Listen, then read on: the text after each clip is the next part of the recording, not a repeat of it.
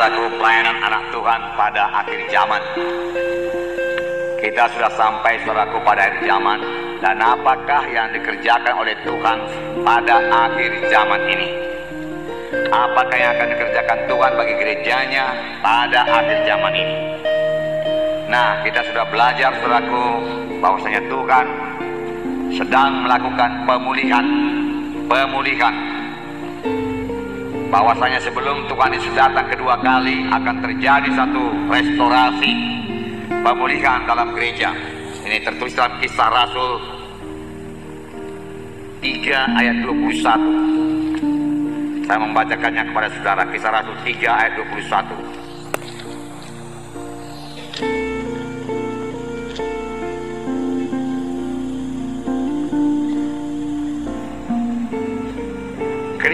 Harus tinggal di sorga sampai waktu pemulihan segala sesuatu seperti yang difirmankan Allah dengan perantaraan nabi-nabinya yang kudus pada zaman dahulu. Mari kita baca bersama-sama kisah para rasul 3 ayat 21. Kristus itu harus tinggal di sorga sampai waktu pemulihan segala sesuatu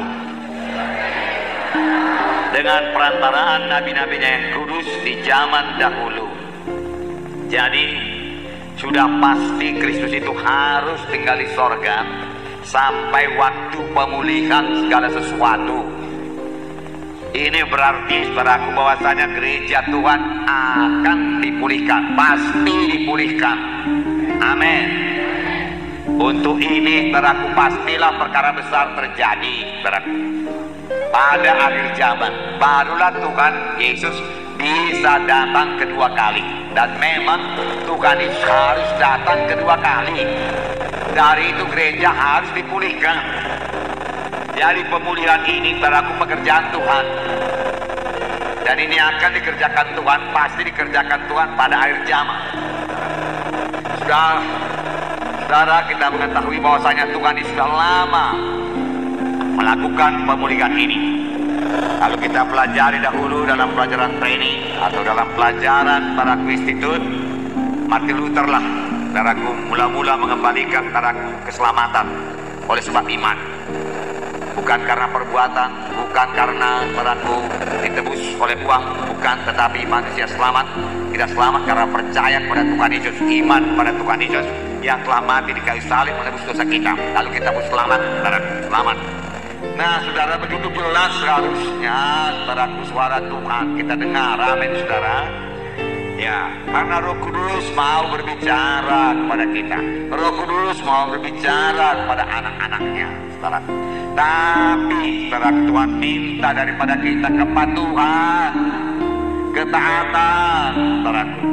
Ketaatan. Sebenarnya saya yakin semua saudara sudah dengarkan suara Tuhan, saudara hanya barangkali tidak bertambah jelas karena saudara tidak mematuhinya sungguh-sungguh.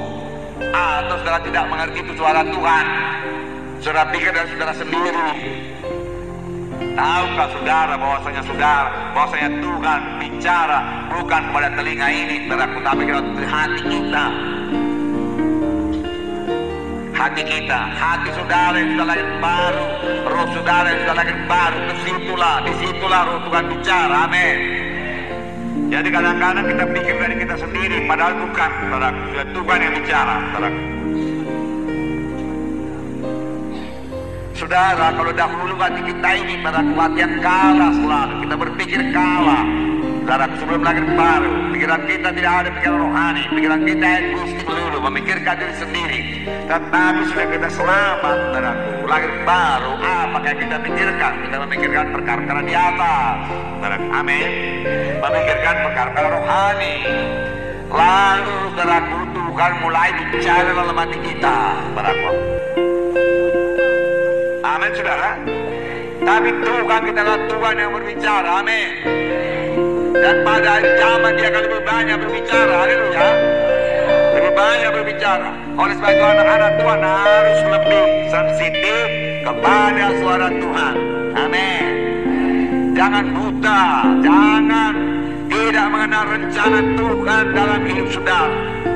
Jangan tidak mengenal jalan Tuhan. Kenal.